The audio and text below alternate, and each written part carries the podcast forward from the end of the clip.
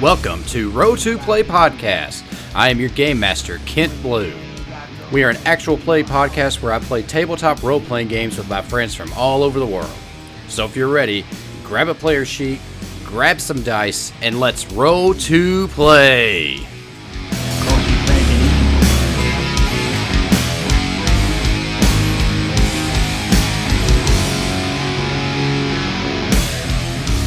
What's up, everybody, and welcome back to Roll to Play Podcast, a proud member of the Roll to Play Network. I am your host, Kent Blue. This week, we are still back in Cliffsdale, South Carolina, with We Die Here, a game by Steffie de Vaan, which we're going to talk a little bit more about in just a moment. First thing I want to do is to let you all know that the Roll to Play Network has a brand new show called Powered by the Players that just launched this past Tuesday, uh, if you're listening to this on the day that it dropped. Powered by the Players is, is an actual play podcast focused on games using the Powered by the Apocalypse system. Its hosts are Kristin Devine, Morgan Nuncio, and Diana Lorraine. They're all so fantastic, and this show is so great. They, they're, they're kicking it off with a mini series of masks that Morgan is running, and they have a great cast. Be sure to check it out. Head over to our Twitter for more information on Powered by the Players. Follow them on Twitter, subscribe to them in your podcast feeds. It's a great show that we are so glad to have on the network. All right, so back to We Die here and Steffie de Vaan. I actually have a short, just little clip of an interview with Steffie about uh, their Kickstarter that her and Liz Chaipraditkul are doing to fund a print copy of all of the games from their Patreon. We Die Here is one of those. So coming up right now, we're going to play that interview for more information on that Kickstarter.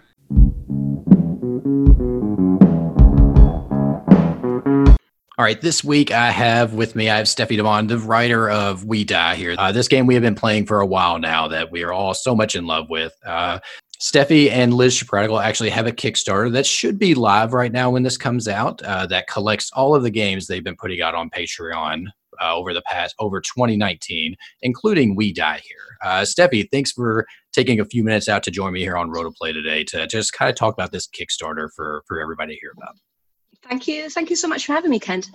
Very exciting to be here. Uh, I'm Steffie de Vaan. My pronouns are she, her, and I'm a game developer, designer, and writer. Uh, so, just real quick, let's just kind of go over what the Kickstarter is, what it's collecting, uh, and just any kind of information about that. Uh, well, it's collecting 12 games that uh, Liz and I wrote over the course of 2019. We both had this recurring problem that we had a lot of small games waiting to be written and some of them partially written. And at, at one point in 2018, we were like, we should just start a Patreon and just release all of these mini games, do 12 of them in 12 months. So six for me and six for her, uh, because we both had a couple of them half written. And we were like, if we wrap those up and write new ones, we can probably do 12 for 12 months. And boy, did we bite off a lot there. But it worked. We did 12 games and we love them. And we started talking about what if we just compile them into an anthology and print all of them together in a, in a big uh, 200 page book. Um, and then that kind of coincided with the Make 100. So here we are. That's what we're doing now. All right. Well, I think that wraps us up here. Uh, I encourage everybody, whenever, which I believe the Kickstarter will be live uh, whenever this goes out. It should be live for a couple days. Um, but I encourage everybody to go out, visit the page, and back it if you can. And if you can't, definitely share with your friends and, and share it on social media. Just help spread the word as much as possible. Steffie, thank you so much for taking time out and coming on and, and talking about this today with me. Yeah, thank you for having me.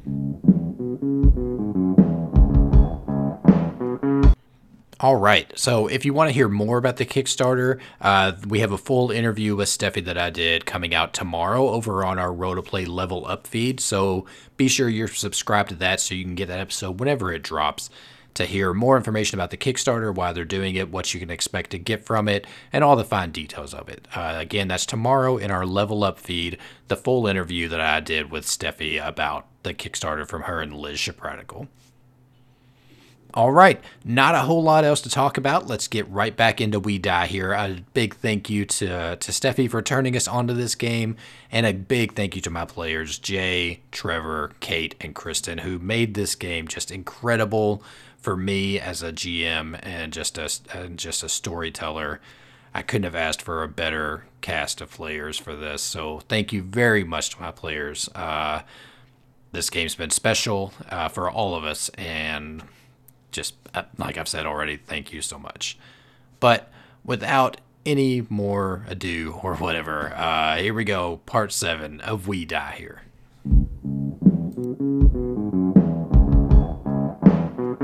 All right, so we're going to catch up with everybody. Uh, we will leave Anita screaming in the middle of the Cliffsdale night as she has come to realize her eyeball was bitten out of her face, it seems.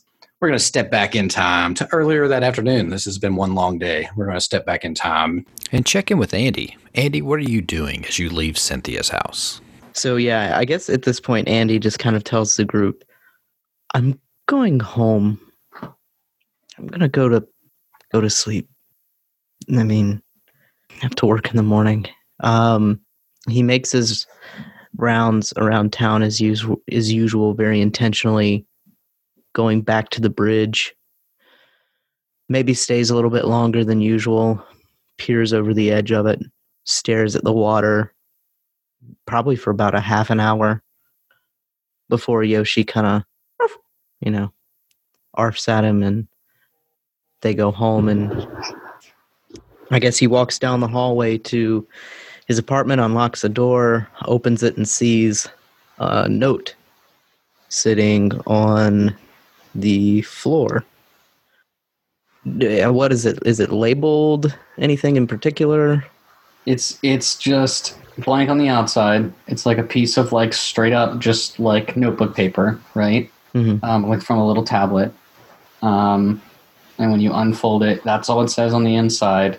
Uh, there is no ornamentation. The handwriting is plain and like hard pressed, like it was written with a lot of force um, in ink. Lettering's kind of big.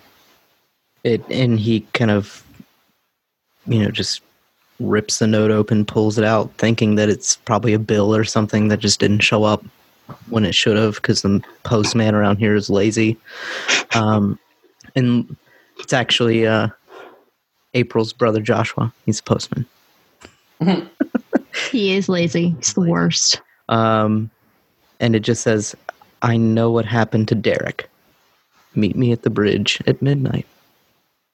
And uh, at that, like his eyes just get really big, and he goes, he goes uh, back to his bathroom, throws open the medicine cabinet, pulls out like a bottle of Nyquil, like downs the whole thing, and then Just buy a case of that at a time. goes, on, goes to his couch, passes out until, you know, he like sets an alarm to wake him up um, at eleven thirty, and then I guess makes his way over to the bridge. Now I don't know if anything else in between that happens with other people.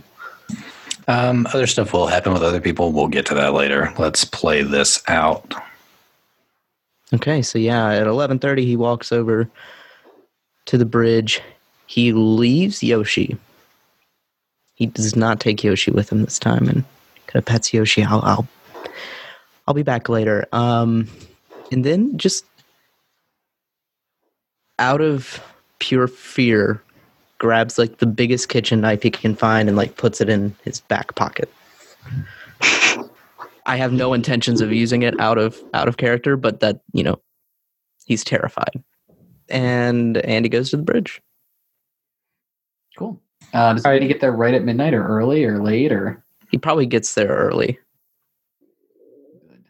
Alice, tell us about your walk to the bridge, if you're there. Um, I think Alice gets there before Andy gets there early. Um, Alice walks out to the bridge. Um, I think she is. So it's like fall, right? I think we established. So she's wearing like a coat, like a pea coat, right? Um, like military surplus. Um, she's got on her boots, um, like a pair of like really old, really worn Doc Martens that have been sitting in a closet for like since Derek died, probably. Um, I don't know if we. I don't remember if we said how many years that was. Like six years, probably, right? Um, five years. Yeah, probably about five years. So she's got a five year old pair of really old worn Doc Martens, um, like pair of jeans or whatever, um, like a hat. Her hair's all stuffed up in her hat. Um, and uh, she's probably got a scarf on, um, like a black scarf. Um, and she is wearing gloves. Um, I think they're like black leather. And she's got a shopping bag um, in her hands, like a paper bag, with something in it that she's carrying like this, like in front of her, like holding it in front of her with both hands. I should describe for the podcast listeners who can't see me. Um, and she just kind of like walks, and she's walking like very deliberately, but not like over fast. And I think she gets to probably just before the bridge. And I got to remember the name of my own NPC that I created, whose name I can't remember. Kent, do you have the paper with her? Jezebel. Yeah, Jezebel. Jezebel. I think she just like stops before she gets to the bridge, like right, like her toes are like right at the edge of the bridge, and she just like sort of looks up at the moon, and she just says out loud, just sort of like, "Hi, Jezebel." Been a while, huh? So, I think when you got there, Jezebel wasn't there. Mm-hmm.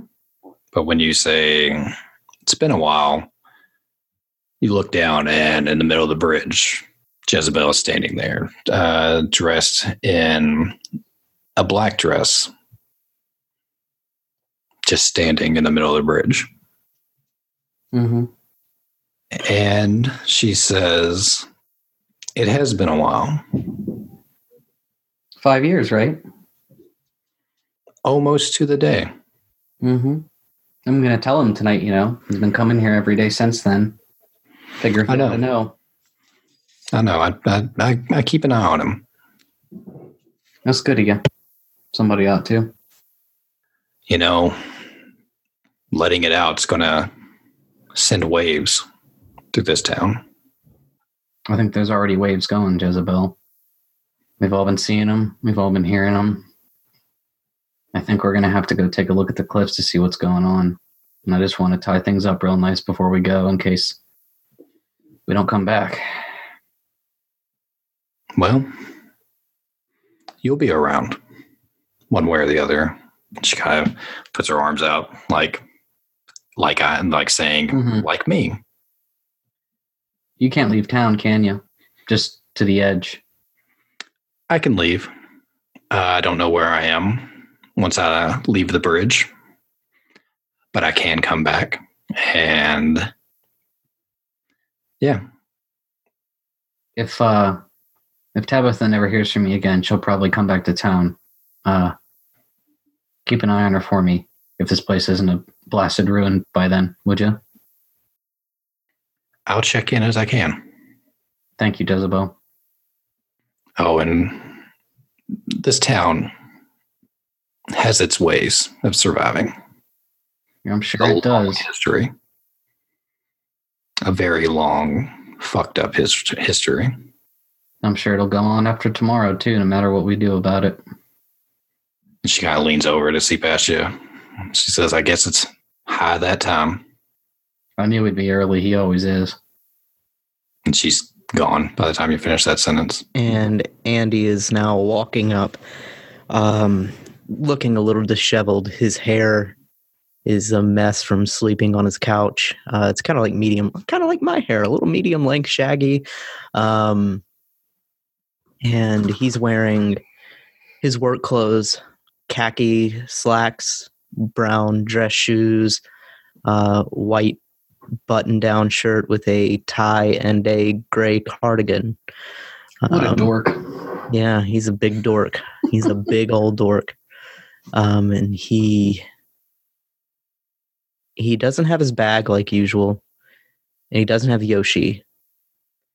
Um, and he's very slowly walking up and sees Alice kind of standing there at the edge of the bridge, seemingly was talking to something, and there's nothing.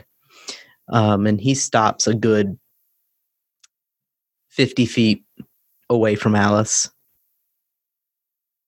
Alice, Hi, Andy. what what was that note? Is this some kind of fucking joke? No. And she like starts walking onto the bridge, towards the like the middle of the bridge. You, you don't actually know what happened to, to Derek, right? You're just She You're drops just- the bag loudly, and the rock smacks against the ground inside the paper bag. but Andy doesn't know it's a rock. No, but you hear like a loud piece of stone, basically Thud. stone on stone through paper. Yeah. I almost did almost did a movie line there unintentionally. I almost said, What were you gonna What's in the bag? Turns out Derek was decapitated. Oh, that would have been so much darker. Wow. What's in the bag? No, just kidding. Uh back up there. Uh so he Can you just be straight with me? Yeah. Tell me tell me what's going on. Well, I mean, I've never been straight, but I can now, I guess, if that's what you're looking for. and She he turns around and faces you, and she just puts her hands up, and she says, "The bag has the rock in it.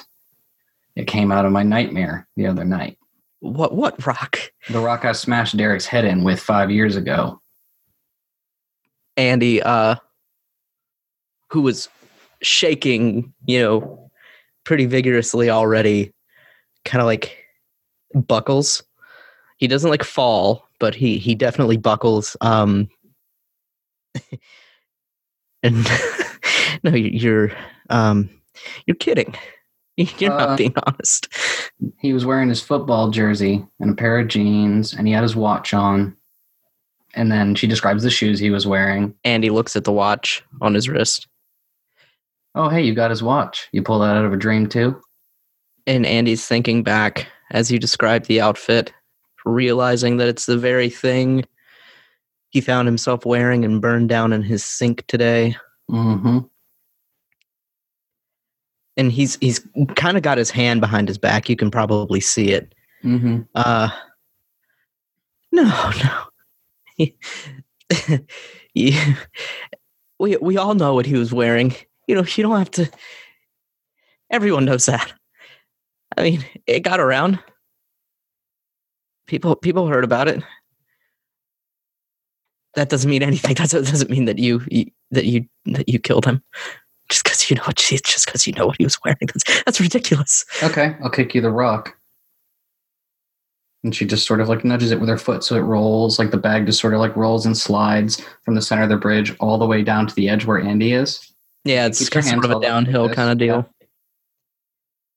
And he looks at the rock. Is there are there stains on the rock? There was blood on the rock when it came out of my dream, so there ought to be blood on it now. It's probably dried into it, right? Yeah, and he he he's just looking at it. He doesn't touch it yet. He he looks at it. Oh, okay. So so supposing supposing this is true. Suppo- supposing you actually did this. Why why why would you why would you tell me? Why why would you come out and do this? That's that's crazy. You've been agonizing yourself over for five years, and we're probably going to die tomorrow investigating this weird shit going around town by the time we make ourselves to the cliffs. So I figured it's only right you get some closure. And if we do survive, supposing that that actually happens, you take that rock to the police, you tell them that I confessed to you, and I'll go to jail. I'll go with you if you want. I don't care. I earned it. How are you It's time I start owning up for it. How are you so calm about this? Five years a lot of time to think about something what you've done like that. Alone in this town. Tabitha can't understand. The thing I did. You fell off the bridge, Andy. You fell in the water. He was stumbling. I saw him walking. I was going to go ask him if he was sure he was going to leave town, and I saw him stumble. And he fell over the edge of the bridge. That little lip right here, and she just like puts her hand on it and slaps the stone. So he tripped over it right about here And then he landed in the ground right about down there, and she points, other hand still held up. She says he smacked his face on the rocks by the water, and he couldn't move, and he broke both his legs, and he was laying there like a sorry little rag doll. And then I went down to him to see if he was okay, and he was hardly even breathing. They wouldn't have got to him fast enough. No one would have. He was already gone. So you put him out of his fucking misery, Andy, because he was going to be suffering for the rest of his life, if he even had any left. And I'm pretty sure we both know there wasn't much left to be had. I don't How's know. that- I don't know what happened to him because I've never seen Derek drink once in my life. But whatever it was, somebody else or something else happened to him.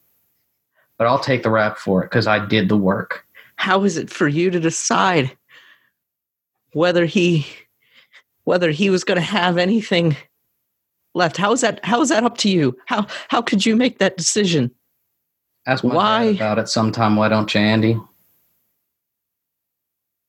Ask him about mercy and the lesson he taught me when I was a little girl. Ask him about who gets to decide who lives and who dies if you really want to know. And keep the rock. And when we're done with all this, if we make it out alive, I'll walk into the station with you and turn myself in. You keep the rock so you know I won't get rid of it if I change my mind. Tabby Mhm. took the car and she's already out of town, so there's no way for me to leave. and you just you just want me to make this decision oh I mean, what if if i don't turn you me- in If you want to kill me with the knife behind your back, that's fine too, Andy. It's your choice. and he he looks and he I ain't got a weapon on me. Never owned a gun in my life. i brought it because i was scared and he he tosses it i don't want to hurt anyone I didn't want to either, Andy. Man, I did. I think you find this town can make you scared of what you're capable of, things you don't understand. We've seen him in that mass, all of us, you and me at least, if I had to guess. Because they buried Derek with his watch and you're fucking wearing it. So unless you dug his grave up, which I don't think you're capable of, but then again, this town, she kind of gestures wildly, like, you know, she says, and she puts her hands down and she says, So I'm thinking you brought that out of a dream because we all asked about it. Anita saw something. I got the rock. You got the watch. Alice, I what do you what do you what do you want me to do with this? With Whatever this you rock right, with this information? I No, I want you to keep the rock, you know, unless you want to get rid of it, in which case, sure, that's fine by me. I don't. I mean, it's your choice. He was your best friend. It's up to you. It's only right. If someone's going to decide what happens, it's you. I can't hardly take it no more, but. Been holding it in too long. I mean at this point Andy's just speechless and stands there, he stares at the rock. Um and I mean he he really doesn't know what to do. He's just very wrought with confusion, quite overwhelmed with emotion. Uh and and looks up, shakes his head. I know what's going on here. It's all of this. It's all it's all it's all of this town. It's just making making us believe things that aren't aren't true. I almost busted down someone's door tonight. I would have never have done that. And he, he picks up the rock and he puts it in the bag. And he's like, "Look, see, it's, it's like it's like it doesn't even exist. I'm just gonna take it back to my apartment, and you're gonna go back to your apartment, and this conversation never happened, right? Right? I mean, except you're going to have the rock. And you're going to wake up in the morning and you're going to see it sitting there in its bag, still sitting there, real as the day it brought it home. And she just sort of looks up at the moon. She says, I told you I was going to tell him, Jezebel. And she just starts walking past. And she says, uh, as she walks by you, I think she pats you on the back with her right hand. And she says, You drink too much cough syrup, Andy. You got to lighten up. And she just like, fucks off. It's at this point you hear the gunshots from town. Andy doesn't even hear the gunshots. I mean, I'm sure they registered to his ears, but they don't register to his head. Hmm. He does not go rushing to the gunshots. He slinks, really, back to his apartment, assuming it's not on fire. No, Yoshi's in there. It's safe. Oh, yes. Yeah, goes inside and want to ensure something safety, put the dog there. Yeah, unlocks the door. He has the bag with the rock in it. Shuts the door behind him. Yoshi's all excited. He's home. He ignores Yoshi. Um walks to the bathroom sink, sets the rock in it on top of the swirl of ashes. Does it still look like a swirl of ashes or is it does it still look like the swirl or does it just look like a pile of ashes now? Um, I think it looks like a pile of ashes now. kind of dub- does a double not like a double take but just like that's not how i remember that you know sets the rock down in it um turns the shower on really hot and just like sits in it and i think that's where andy's scene ends Do you sit in it in your coat? oh yeah he's in his clothes he's Oh, fully dressed and everything just i mean that might be a little melodramatic but No, i'm but I doing like- it anyway No, but All right, no let's. one can see you cry when the shower is on. Uh, let's go back to Anita. Anita has just. I mean, what's going on with Anita? She. I think we pick up with Anita as she is screaming in the middle of, of her street, in the middle of the night in Cliffsdale. Yeah. Can I can I change that a little bit? Sure. Um, so if it's okay, I'd like instead of seeing Anita, I'd like to start with the camera just sees black for several seconds. And then as it kind of pulls back, we start to see red around the edges of the black. And as it pulls back further, an eyebrow and a nose come into focus. And then an eye that is filled with both tears and terror. Where the left eye was is blood dripping down her cheek. And as the camera pans back further, we see that her mouth is open in a silent scream.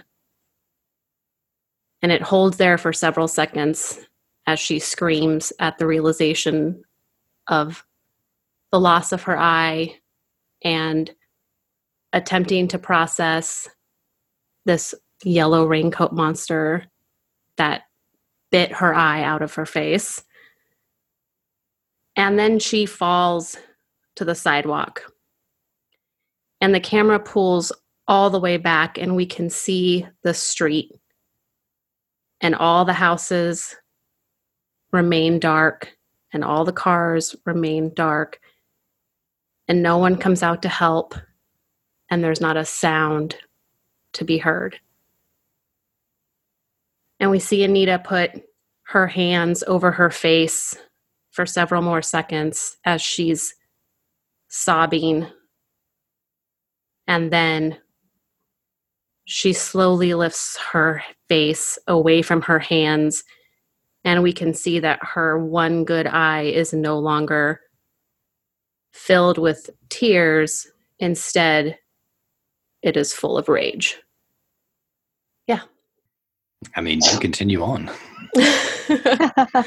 so we, and sorry if we have to cut part of this, but I'm not sure April if April would react to hearing Anita scream and come back, or if you got further away, Kate, then I can have Anita get up and go find you. Um, so correct me if I'm wrong, uh, Kent, but Cliffsdale's the kind of town where people don't really feel the need to lock their car doors at night, right? Probably not. All right. Uh, so when April took off running, she got probably about halfway down the block, found the nearest car, and dove into it and locked all the doors behind her. Um, and once she hears Anita screaming, she peeks her head back up out one of the windows. Uh, once she has seen that the raincoat monster has uh, retreated, uh, she unlocks the door and climbs out and walks up, uh, still not having seen why it is that Anita is holding her face. Um, but she does she does decide to re re-enter the the situation at hand. Um, uh, Anita, good good job, good job fighting that thing. You you got it. You you, sure you. Uh, yeah, you doing? We have a a small problem we need to fix. And Are, are you out of bullets? It's probably out. You're out of bullets. Anita stands up and turns around and faces April. You're not out of bullets. April, I'm going to need you to remain calm. You've been reading the medical textbook. We have to fix this so that we can carry on. Okay. Remember, we have to find Alice and Andy. Right. Yes. I can't do this alone. I need you to help me fix this. I. Uh, It's It not a big deal. It's going to be fine. I just need you to help me fix it. I, I, I was just going to say it depends on your definition of fix, but um, we can definitely patch it up for Yeah. now. Yeah. Um, let's see. Uh, April walks over to the nearest car and opens the, the front door and pops the trunk to see if maybe there's a first aid kit or something. Um, yeah, you pop the you pop the trunk on this little red car. Uh, there's spare tire in there. There's Taco Bell wrappings, uh, not a sponsor. Um, and but there is there is no emergency kit or first aid kit or I mean there's like you know some dirty gym clothes. Yeah, can Okay. find something to do with those. um, The the pharmacy's only two blocks away. Oh, Maybe we should just walk to the pharmacy. Yes, let's do that. The cold air will be good for us. It'll it'll it'll help us think more clearly. Yeah. Let's yes, that's let's start walking to the pharmacy. That's a good idea. I'm also out of bullets. Okay, well, I, so I wasn't wrong. No, it was very observant of you. You were you were correct. So as y'all set off for for Cliffsdale's small pharmacy, uh, it's a small town thing. It's not a big chain or anything. It's run by a couple folks uh, who shan't be named unless we find them later. Uh, but you make your way there. As you do, it starts to rain because you know it just seems like it should be raining right now. So the rain starts to come down as you walk on. You get about a block away from it, and the rain starts to come down a little heavier as you're making your way. And you turn the corner and you see the pharmacy there. It's you know all the lights are off because it's late in midnight, it, you know around twelve thirty at night, and so you you walk up to the pharmacy. Um, yeah, and as you get up to it, you what's your plan? Are you planning on breaking in or If we have to. Yes. Okay, so yeah, you get to the front and you do see that the door is locked. Um, there, you know, it it. The, I mean, it's locked up as it should be. The front door is, which is a which is good, which is big glass, you know, double doors that you would see. There's windows in the front. So, I think if April is trying the doors, Anita hasn't even walked over to the doors herself. She just reaches back in her bag and pulls out her gun, even though there's no bullets in it. And as hard as she can, she throws her gun at the window to break it. Yeah, I think that does the trick. I'm not even going to make you roll. That does the trick. You hurl the gun. Uh, the gun hits the glass, and we'll say it's one of the big, big plate glass windows, and just brings it raining down. I mean, it's loud too, but I don't think one, you're that's your chief concern right now, and living where you live, even if it was, you'd probably consider that people probably won't hear it. No alarm starts blaring off. Cliffsdale is a fairly small, quaint town. People don't invest unless you are a you know the mother of a multi-million dollar best-selling author. You don't really invest in security systems or alarm systems as such. Mhm. So you now have presented yourself with a big open window you could crawl through or walk through even. Perfect. Yeah, Anita steps through it and uh, picks up the gun and puts it back in her bag. Uh, April follows through and heads for the uh, first aid station or shelving and starts grabbing gauze and medical tape. Um, um, and she looks around for the um, like the the pharmacy counter. Uh, Anita, do you want a painkiller or something, or is that going to make you less sharp?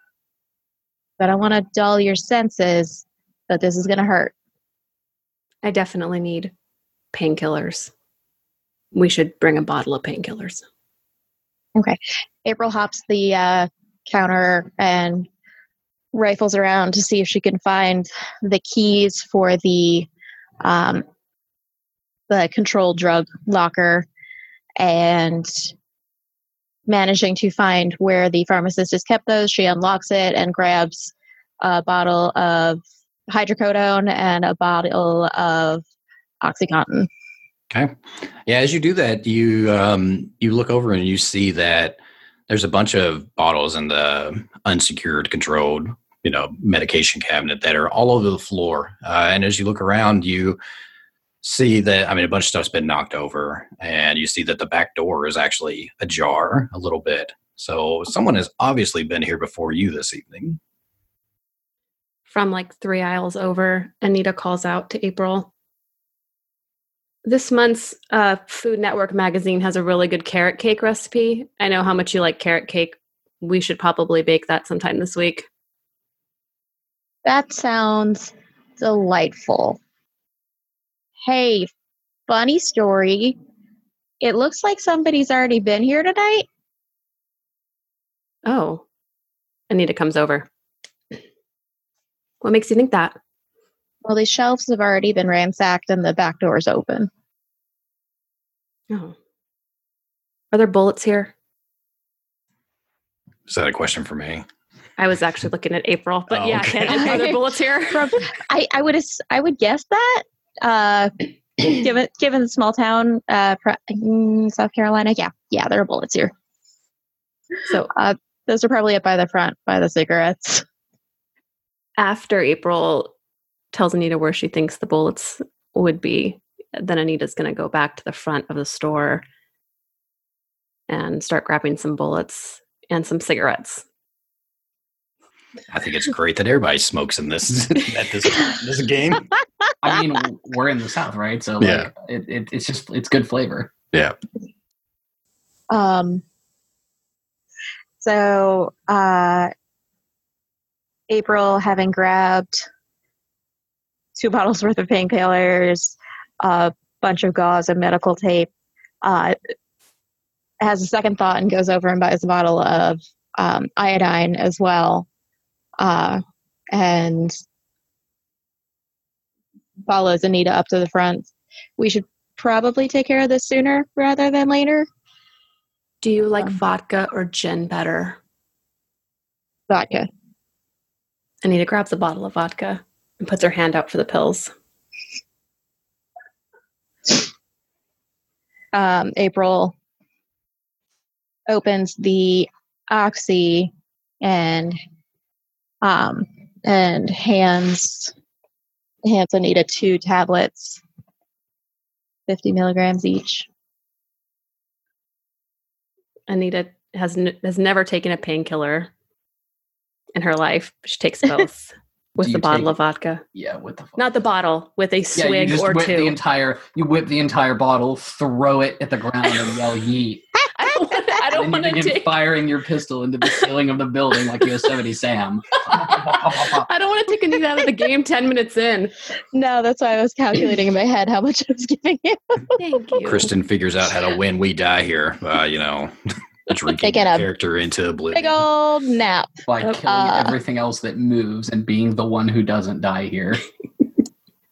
Yeah, uh, the, the recommended maximum daily dose is 50 milligrams, but I'm pretty sure they don't usually prescribe Oxycontin for uh, missing eyes.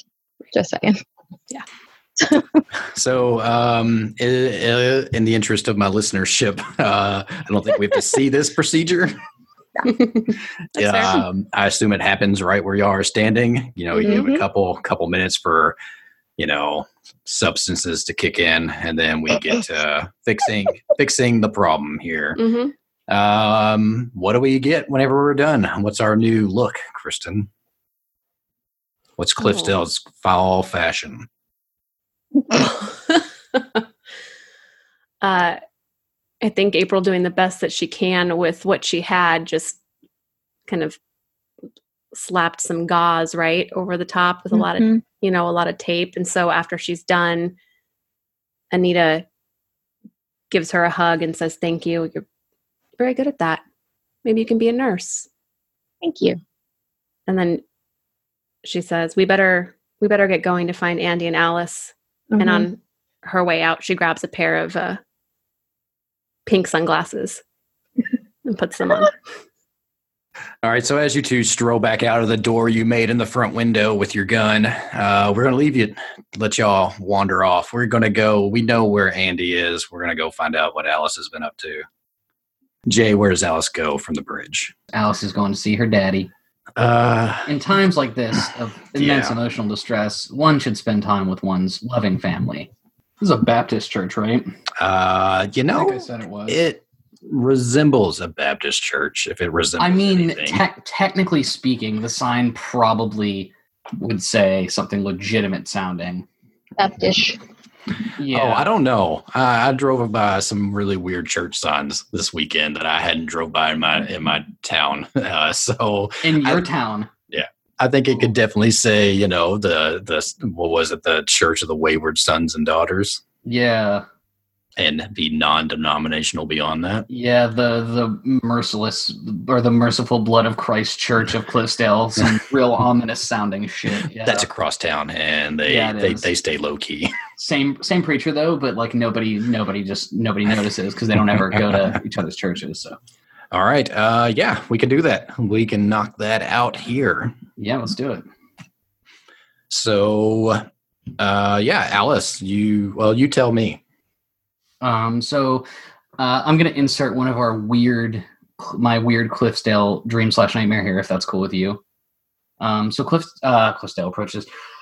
Alice approaches the church. Um, I think it's in the typical like old Southern style, right? So it's um, it's it's more it's not like the modern style where they're like really the really big sort of mega church design and like the um, contemporary. It's it's very much out of the past. It's an old church. It was built a really long time ago. I believe by one of the founders of town, if I'm correct. Um, Yep, uh, one Charles Lakins. yes. So um, the old uh, Lakins Church building is the same building that was built um, by Mr. Lakins and his like initial group of like his flock or the people that were around town with him. Um, it is um, relatively small. It's got a very, very tall steeple, um, and it's not super ornamented. I think it's built out of probably uh, mostly wood with some like some like uh, brick accent, I think, um, and some like like plain stone. Um, there's probably like a low stone uh, retainer wall around the outside of the church um, that also extends into the the um, local cemetery adjacent. So Alice like approaches and begins to walk through this sort of like the low wall goes into sort of a gate, um, like a stone archway in front of the church. She walks through that, um, and she sort of looks up towards where the moon is, and um, up on the steeple of the church is a thing. Um, it's just sort of there. Um, if you didn't know Cliffsdale, you would assume that the church had a Gothic style gargoyle on it. Um, but I think the moonlight shines down as Alice sort of looks up at it, and it looks like there is a a very thin and long is the only word I can really use to describe it properly. So it's like very tall and very thin and very drawn, as if you like grabbed the head and the feet and just sort of stretched. And it is it is vaguely flesh colored. Um, and by flesh I mean the underside of your flesh, that like deep dark, like weird red. Um, and it's got um, what look like flappy bits on the back on the back of it. Not like wings necessarily but like flappy bits that like sort of hang off the sides of its back. And it's just sort of like grasping the steeple and sort of sitting with its legs wrapped around the steeple on the top of the church and staring out into the distance at a house in Cliffsdale where right now somebody is undergoing a bout of sleep paralysis and their demon has manifested on top of this church and is staring at them from across town. Um, Righteous. Alice looks up at it, sort of just goes off off key to herself, like, "Well, I've probably seen weirder in the last few days," and just sort of walks into the building. Um, I don't think the thing moves or does anything. I think it just sort of like acts weird up there. So she opens the doors. The church just sort of pushes open the double doors um, and walks inside out of where it is probably starting to rain now. Um, the inside of the church smells musty and old, as old southern churches often do. Um, it smells like earth and moss and um, fire. Um, I think it's like smoky in there. Um, I think the pews are definitely constructed a long time ago because they're made for people that are way smaller than your average person is now. And um, they don't look very sturdy. Um, they look like they're probably the same pews that have been in this church all that time. Um, and she sort of just starts walking. We hear her boots sort of clacking on the wood, the floor as it creaks, and she takes like slow, deliberate steps forward up towards where the altar is. And I think there's a weird idol there that I don't even feel like describing. It's just weird. Um, it's probably vaguely reminiscent of a of a Christ figure, but it's also really weird and like off like just just off. Something about it is wrong in a way that you can't really describe. Yeah, it's got a lot of gold in it, which is strange. I mean, yeah.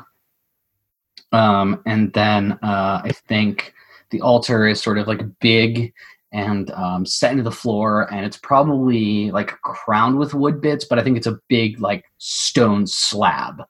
Um and so she walks up to it and just sort of like looks down at it and looks up into like a side loft that is like upper level. There's like a ladder behind the altar. And there's like a ladder that goes up to like a small half loft, which is where her dad lives and sleeps.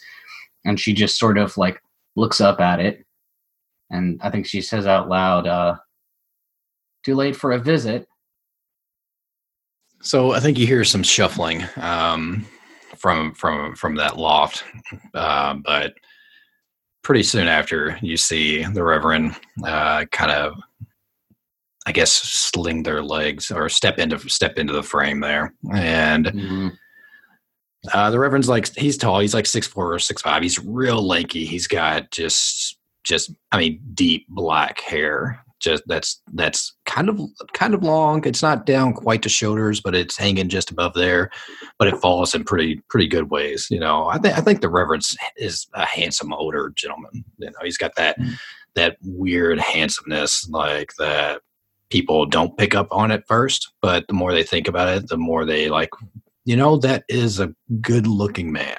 He's got a very well chiseled jaw, if nothing Yeah. else, like a real strong jaw.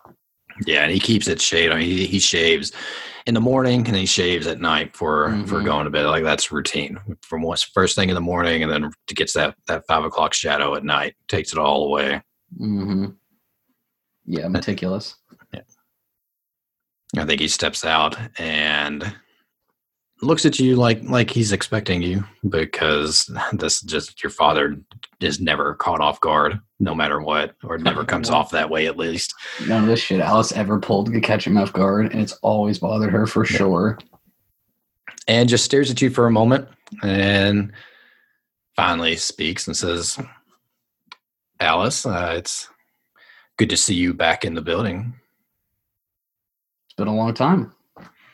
well it has been a long time. It's been too long but when you're here i, I, I appreciate it Like she nods and she's still like kind of looking at the altar and the weird idol thing and just sort of like looks over at her dad for the first time and she sort of sighs and crosses her arms and she says, um, well, I wouldn't have come here without a reason, and you surely know that by now. I do. I know your wife left town today, so I imagine that has something to do with why you're here. I think Alice like has to really hold back from smiling a little bit when he talks about her leaving. Like it's it's almost creepy. Like she all she like if it wasn't her dad, she'd be creepy smiling, but it's her dad, so she's got to hold it together. Um, there's an expectation, so she maintains the same sort of stoic face that he's maintaining, and she says, um, "Hmm, "Things happen. I assume it was by design. You would know me well enough then, after all these years. Things are happening in town. I'm sure you're aware, as uh, tuned in as you are to these sorts of things.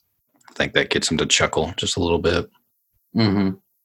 And I think Alice, like, slight smile, um, and she says, um, "I wanted her somewhere safe, and I don't think that town is going to be safe, at least for a few days, not for, not for average people anyway." Um, we just took the dogs, obviously, but I came here to speak to you about something. I wanted to have a conversation that we'd had a long time ago again. I think I've learned some things and I wanted to see further your perspective on the issue. I think as you're talking, as you start to get in that, he starts to come down the ladder from the loft, just as you're talking and listening, and turns around, but stays up on the the uh, stage area, the small stage area that the you know the podium or whatever's on, Mhm. just staying above you and stands there and Of course he does, bastard. says, "Well, we've had a lot of good conversations, a lot of which didn't land. So I'm very intrigued to see what this one's about. That it stuck with you all these years." Oh, I think it was your favorite. And she like sits down on one of the pews. I think she like takes her jacket off and like throws it over the back of the pew and like leans back into the pew, like sits way too low in it. Um, because the bench is probably like meant to be so short that you can't comfortably lean back because you're wanting like they don't want people falling asleep. They want you to pay attention in church. So like it's meant to be a super uncomfortable seat. So you have to sit up straight and like eyes forward. So she just like manages to like lean. She like puts one boot like leg like down to the pew and And uh and like he- angles herself at him. As you do that, he, uh, in res- like kind of in response, steps behind the podium and takes Mhm. up a stance you're very familiar with. The stance that, that he has when he really starts to hit that that sweet sermon spot where Oh, you know the the message is supposed to land. I think we have had this exact same conversation in in these exact same positions or several like it for Yeah. years growing up. Like he definitely is the type of preacher who had private sermons for his kid. Yeah, Like like you get in trouble at school when you're having a sermon about respecting the power of authority or some shit. This yeah, guy's the worst. So she like puts her boot up and she doesn't light a cigarette in the church yet because like she like I mean we're gonna have a basic respect. The whole thing would probably go up anyway. It's really old.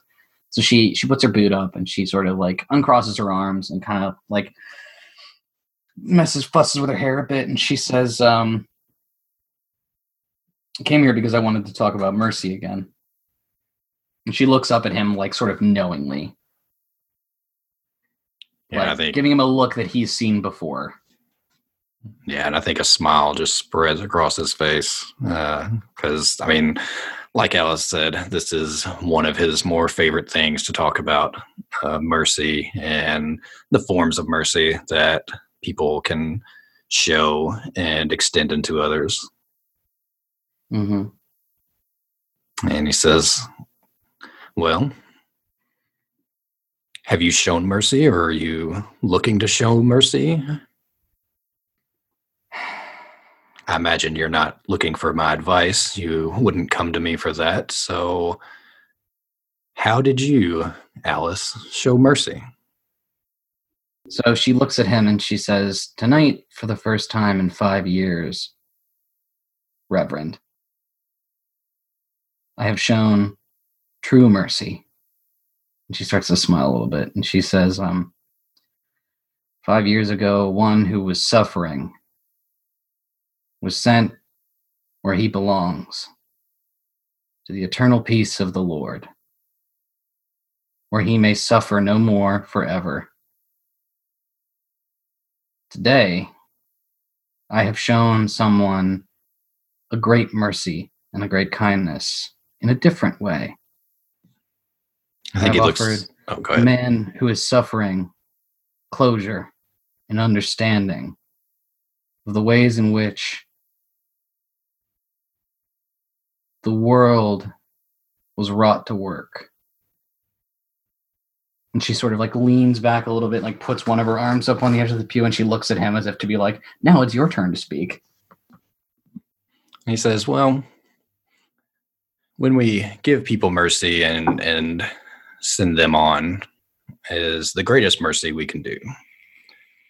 Now, the other mercy you speak of is the thing about that one is you can only give it, and it's up to them whether they take that mercy or not. So."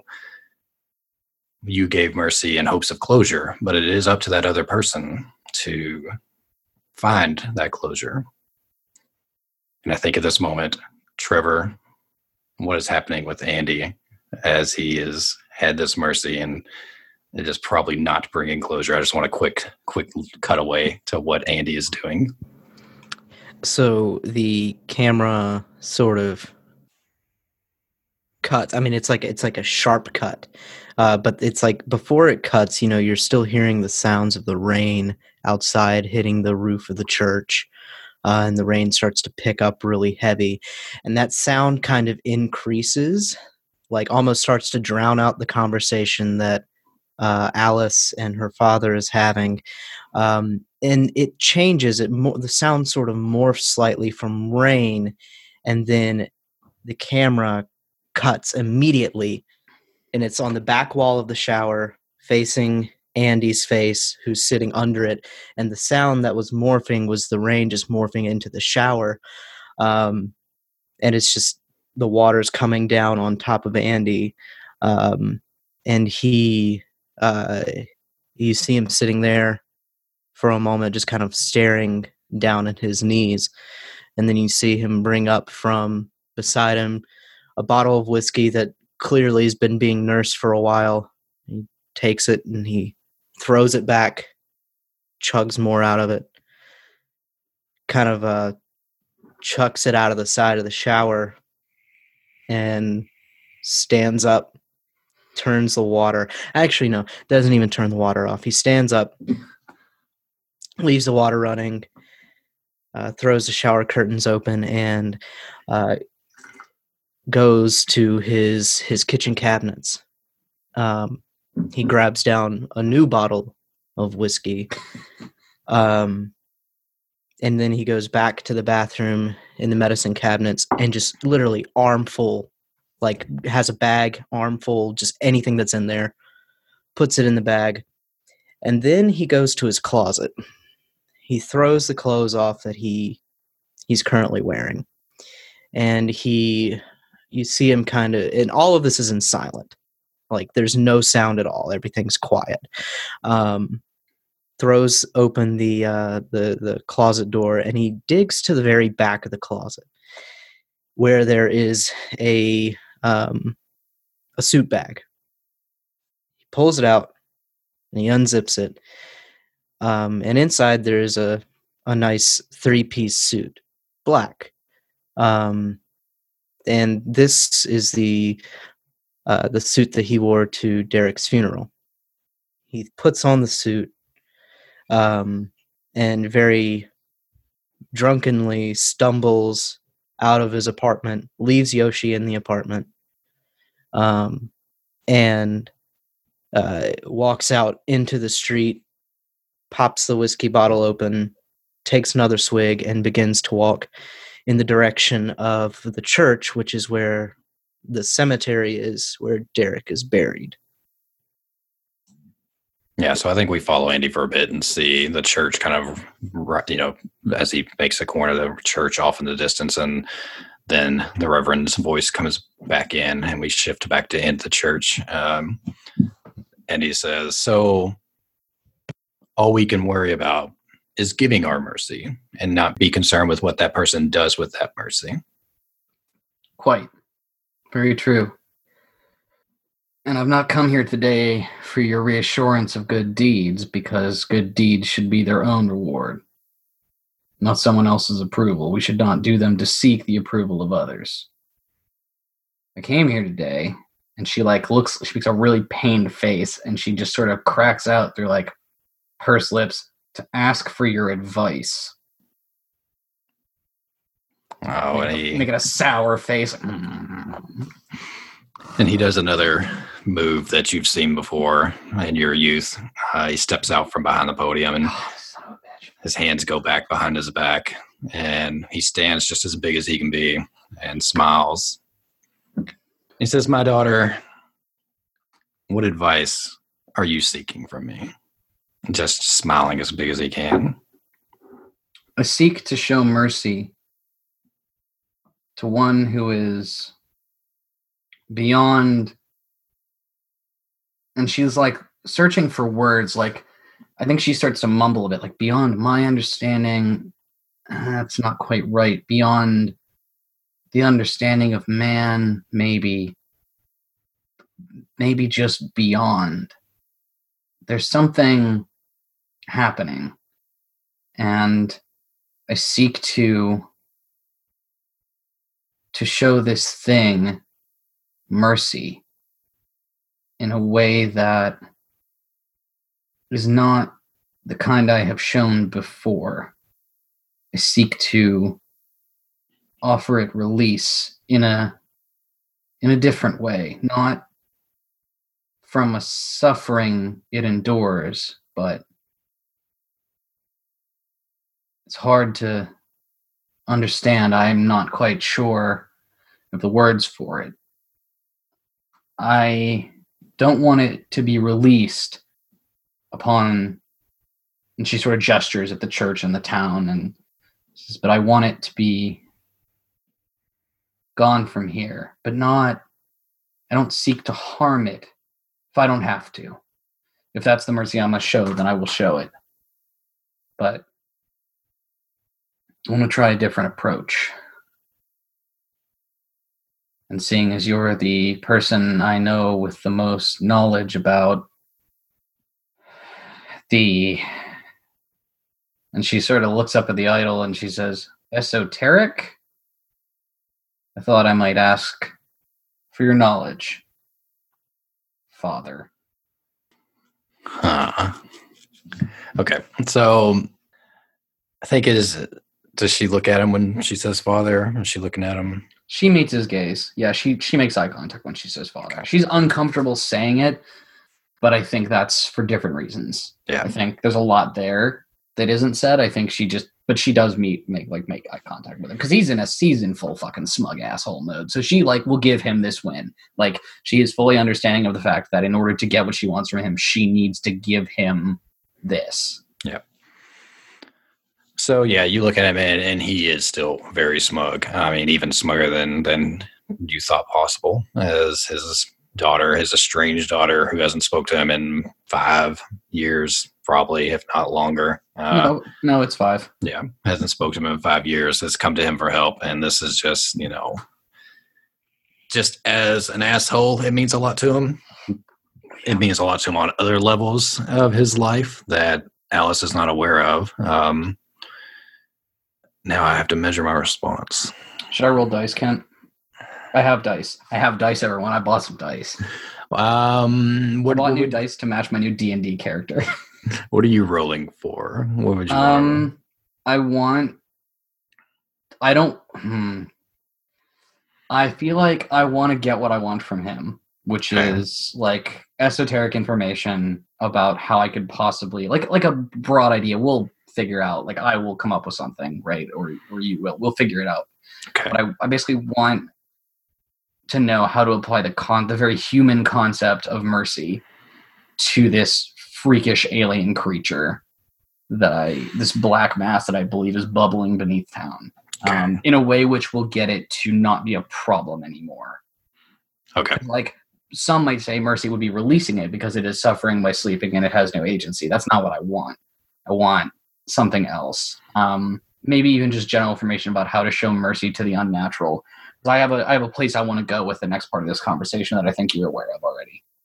Okay. I'm trying to think because I think I think the Reverend has a vested interest in this. Oh man, I've got to figure out how to. Do I need to roll dice? I, I have. Should I? Because I've reworked. I've reworked like once and needs the stuff again, but I feel like it'll it'll only come up if it comes up because we don't roll dice very often. So I feel like it's it's worth it to mention it when it's there. But like roll dice because that'll help me zero okay, in on what I want to get do. my damn dice. All right, so we roll d6s in this game, correct? Two D or yeah, start off with one and then you know you can add. So, um, okay. So I bought these dice when I went to a local gaming store in Morgantown over New Year's. And uh, I bought a set of dice because I'm playing a Holy Sorcerer. They're like marble white with gold lettering, which I think is oddly appropriate for this moment, isn't it? So, um, let's see. So 1d6 just for doing the thing, for basic Right. competency. Um, I would argue that he's my dad, but also we're estranged and we don't care about each other that much on the same level. So I feel like that doesn't hurt or hinder. I think it cancels. Um, so as far as needs and wants, if it pertains, you get one die. Right. Yeah. If it you- pertains, yeah, you- you you only get one out of it. So If you break it, you get two, though, right? right. Okay. Now, mechanically breaking it means that it's no longer like like it changes, right? It's like you can't use it to get anything for the rest of the session, Right. but it's also like it's the, Yeah. the need will change. Yeah. Okay. Uh, and then I mean, if you've prepared this, like this is something you prepared, you can get an extra one. Like you've prepared this moment, I feel like I've been thinking about this moment Okay. for a really long then time. add another one. So I'm going to roll three uh, because I have prepared. I have a die, and I'm going to use my need. I'm not going to break it to um, to defeat the thing. My need to uh, defeat the evil that dwells here. Okay. So you just Um, need a five or a six. Okay, so I'm rolling three dice. I'm gonna roll two right now, and then I'll re-roll one. Okay, two ones. Oh boy, let's roll again and hope we do better. These dice are weighted, and I don't like it. That's a four. So no, no fives, no sixes. Okay. Is that confirmed for you where this is going now, Clint? Uh, okay, sort of. Um, so you're looking for him to tell you to tell you what? If I got a five or a six, I would like something more explicit. Yeah, Right? like, he would hey, be like giving me more, not like, not like, hey, I'm going to drop the Reverend Act and level with you here. This is what you need to do. But like, he would give Oh, me more clues, so he can be vague as fuck. And I'll Oh, I've got it. Oh, I've got it. Okay. So because you failed, okay. So you say what you say, and you look up at him, and he's smiling, and he brings his hands out from behind, and and kind of, you know, puts them together in front of him, in front of his, I mean, just in front of him, uh, and he smiles even bigger. His mouth parts and his Oh, teeth shit. show. Oh, Ken, I know what you're about to do. He you says, motherfucker. says daughter alice my daughter who has turned away from me and from this church and from everything we believe in i'm going to show you the mercy of of reservation and he stares at you and oh god what's the word i'm looking for he's basically telling you to fuck off and figure it out for yourself Yeah, I figured that's what he was about to say. So, so we'll, I'll cut him off, right? I'll cut him off. As he's like going on, the Mercy of Reservation, and Alice says, Ah, so I've got to figure it out on my own. That's what I thought. Give a man a fish, he eats for a day. Yeah. Teach a man to fish, he fucks off out of your church. And she gets up, lights a cigarette, and starts to leave. But then she, or goes to light a cigarette, and she goes, Wait a second, no, hold on. And then she turns around and puts the cigarette back in the pack and puts it back in the pocket of the jacket that she's put on. And she says, and she looks at him and she says, um, If you were suffering in true anguish, knowing what awaits you after your death, certain as you are as a priest, would you want to be shown mercy? Would you want that which you ask of others to give to be given to you? And she smiles and then she says, knowing even then that wanting mercy may make you unworthy of it. And then she smiles like, gotcha, fucker. And I think I think you see that his smile waver a little bit, and he says, "I believe you are leaving." And she like approaches and she says, I understand. And she says, I do not mean to upset. She says, but um I would not mind occasional contact more often than we have had. I'm not so ready to commit myself to you and gestures of the church to this at this moment, but surely you understand an unwilling sheep cannot be brought to flock. And she hands him a piece of paper. She says, It's a phone number. You do have those in your 300 year old church, correct? And she like smiles a little bit and she says, like, puts it up on the podium. Like, she doesn't give it to him. She puts it up on the podium. She says, It would not be amiss if you were to contact me in a week or so when things have died down. I've enjoyed this conversation more than it might appear. And she turns and leaves. And I think as she goes, the Reverend stays standing until she's gone, uh, and then turns, takes a piece of paper, and slides it into his pocket of the shirt he's wearing, and walks to the door in the back of the church, opens it, goes through, goes out into the pouring rain because the rain's really coming down now. Crosses the graveyard, doesn't notice that the graveyard has a visitor. Uh, crosses the freshly filled in grave from earlier in the evening, gives it a glance, and walks by and goes back to a building that is beyond the graveyard, opens it, steps inside, and we just see the Reverend. And he stands for a moment, and his fists clench, and he shakes a little, and he says, Clearly, my daughter is going to be an issue. And then we fade from that. That's it for this episode. Thanks for listening. Visit rolltoplaypodcast.com for more information. R O L L 2playpodcast.com. Like us over on Facebook at Roll to Play Podcast. Follow us on Twitter at RollToPlayPod. Have a question or comment? Email us at rolltoplaypodcast at gmail.com. If you want to play with a game with us, just hit us up on any of our social media and let us know. And lastly, our music is the intro track from the Spellbreaker EP by Tritachyon. Visit soundcloud.com slash Tritachyon.